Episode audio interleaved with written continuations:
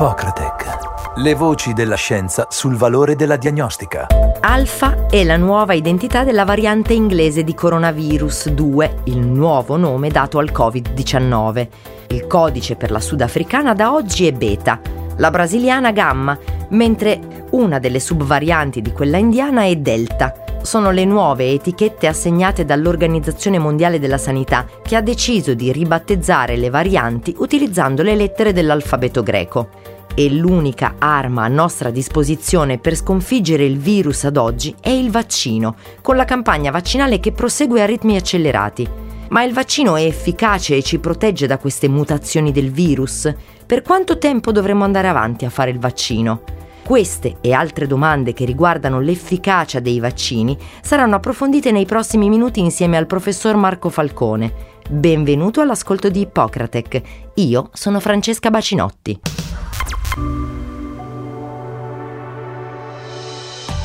Marco Falcone, professore associato di malattie infettive all'Università di Pisa, è la voce della scienza protagonista di questa puntata. Svolge attività assistenziale finalizzata alla gestione delle infezioni in reparti ad elevata complessità clinica nell'azienda ospedaliera universitaria di Pisa. L'attività di ricerca è focalizzata sulle infezioni da germi antibiotico resistenti e sulle complicanze infettive del paziente immunodepresso. Ha partecipato nel ruolo di coordinatore a numerosi studi nazionali e internazionali su sindrome infettive come polmonite, endocardite, sepsi da batteri multiresistenti e molte altre. Professor Falcone, benvenuto ad Ippocratec. Felice di essere di nuovo con voi. Professore, sulla base dei dati ad oggi disponibili, per quanto tempo saremo protetti dopo aver fatto il vaccino? Sarà necessario ripeterlo ogni anno come quello antinfluenzale?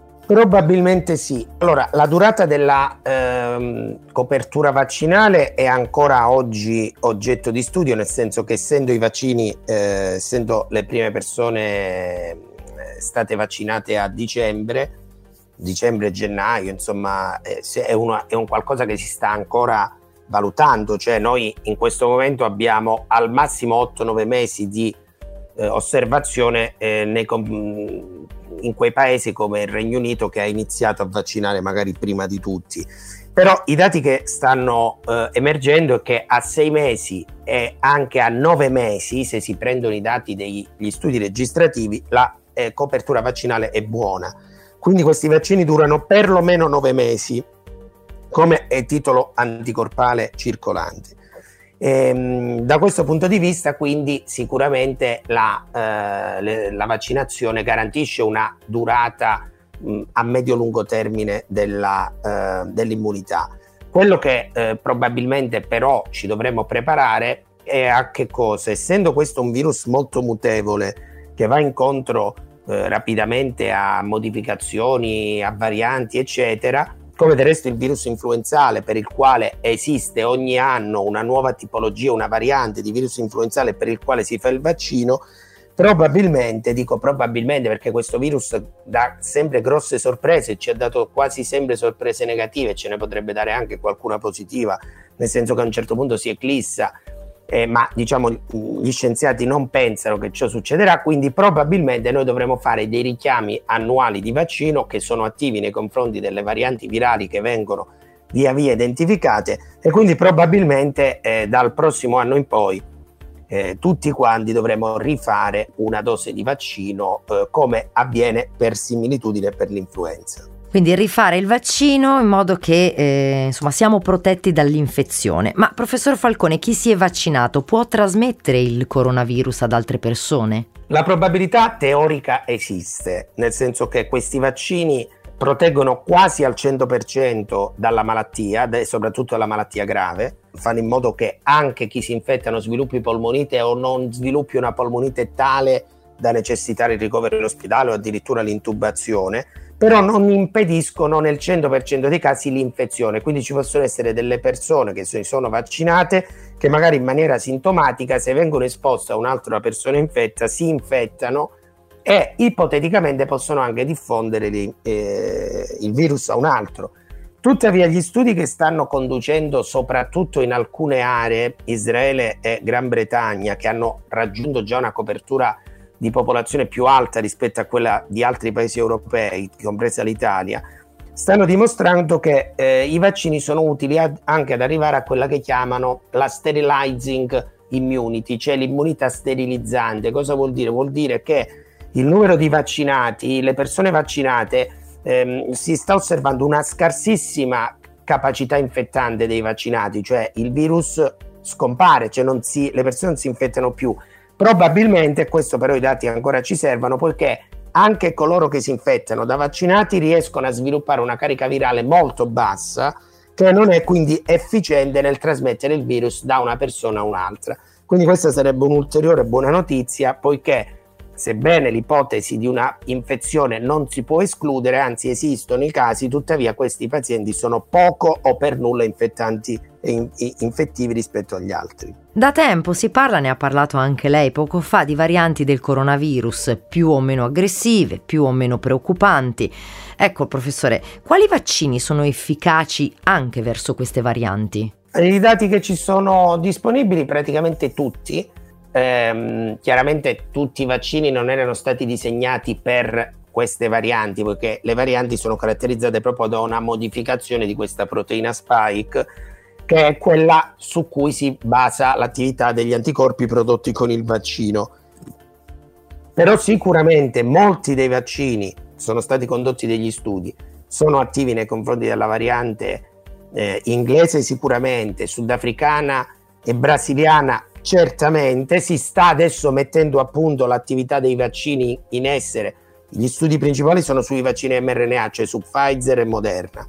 Eh, si sta verificando la eh, tenuta nei confronti della variante, eh, della variante indiana, tenga conto che i rarissimi casi in cui c'è stata una reinfezione da variante indiana in soggetti vaccinati erano soggetti che avevano fatto una sola dose di vaccino e che avevano un titolo anticorpale basso, perché esiste comunque una fascia di persone piccola che magari non è in grado con una sola dose di che, eh, creare e eh, montare una risposta di anticorpi sufficiente. Quindi questo dimostra ulteriormente diciamo da un lato l'efficacia dei vaccini e da un altro un'altra cosa fondamentale cioè la necessità comunque di completare la vaccinazione con la seconda dose perché è solo con la seconda dose che si riesce ad ottenere quella efficacia della vaccinazione che poi è osservata negli studi clinici e nell'esperienza poi che si è diffusa a livello mondiale. Certo.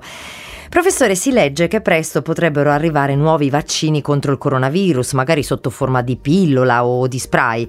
Si stanno già studiando vaccini di seconda generazione? Beh, diciamo che queste più che strategie di vaccino sono strategie diciamo di profilassi secondaria, cioè sono delle vere e proprie terapie, nel senso che eh, esistono delle, degli antivirali per via orale incompressa che magari esi- ne esiste uno per l'influenza, te blocca precocemente lo sviluppo della malattia, esistono delle formulazioni di alcune sostanze per aerosol, per via inalatoria, che bloccano l'adesione del virus a livello delle cellule eh, dell'apparato respiratorio e quindi la progressione. Ehm, I vaccini di seconda generazione che probabilmente si creeranno saranno sostanzialmente dei vaccini che modificheranno un po' lo spettro nei confronti di quelle che possono essere le variazioni della proteina spike però eh, la ricerca è in corso, ci sono tantissime strategie terapeutiche che si stanno mettendo in opera. Tenete conto che il vaccino è la più importante perché è quella che previene, ma c'è un enorme sforzo di ricerca poi nel curare la malattia una volta che si è, è avvenuta. E credo che anche in quel campo, nel giro di qualche settimana, qualche mese, avremo delle evidenze più solide anche per trattare l'infezione una volta che questa si è, ahimè, determinata. Ecco, a questo proposito si è parlato molto di anticorpi monoclonali da utilizzare nei primissimi giorni della malattia per ridurre notevolmente i sintomi del Covid e l'ospedale universitario Cisanello di Pisa è stato pioniere nella sperimentazione degli anticorpi monoclonali. Come funzionano e quali sono i soggetti più adatti a questa tipologia di cura? Beh, allora i monoclonali sono una eh, importantissima opportunità per chi magari non si è riuscito a vaccinare, non è vaccinato o nonostante il vaccino si, si è infettato, esistono delle categorie di persone, i soggetti immunodepressi che fanno terapie immunosoppressive, chemioterapia, che, oppure che hanno patologie del sistema immunitario che non riescono a sviluppare un'adeguata concentrazione di anticorpi. Quindi cosa facciamo in chi o non è vaccinato o non ha risposto alla vaccinazione, diamo tramite questi anticorpi monoclonali, cediamo degli anticorpi preformati creati in laboratorio ma che sono identici agli anticorpi umani, i quali quindi eh, eh fungono da, eh, sono sostanzialmente gli stessi anticorpi che sviluppiamo con il vaccino, ma in questo caso il paziente non è vaccinato, ma li riceve con uno stock di eh, anticorpi in una singola dose che può, può essere un'infusione endovenosa o anche un'iniezione intramuscolare e grazie a questa diciamo stock di anticorpi il soggetto è come se improvvisamente avesse l'immunità antivirus che ha il soggetto vaccinato efficientemente vaccinato quindi il virus viene attaccato da un numero di milioni di questi anticorpi che vanno in circolo e questo serve per bloccare precocemente la malattia. È una strategia molto utile perché è l'unica reale terapia che da un punto di vista eziologico è attiva nei confronti del virus. Cioè io mi infetto e nella prima fase, prima che si sviluppi la forma grave, acquisisco un numero di anticorpi importante per bloccare l'evoluzione della malattia. Noi abbiamo visto che questi anticorpi funzionano, eh, funzionano soprattutto nei confronti dei pazienti a maggior rischio di sviluppare una malattia grave, quindi pazienti anziani, cardiopatici, con patologie respiratorie, abbiamo dei dati estremamente positivi su tutti i malati trattati.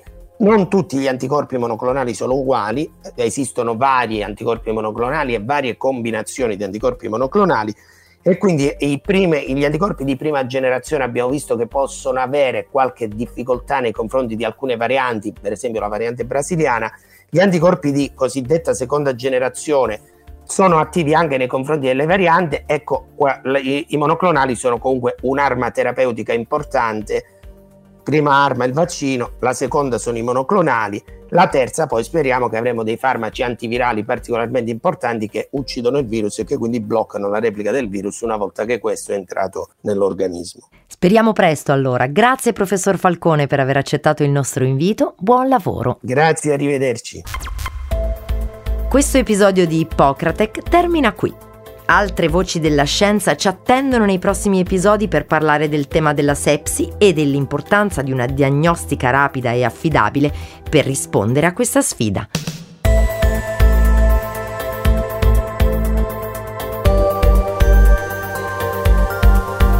Ippocratec. Le voci della scienza sul valore della diagnostica.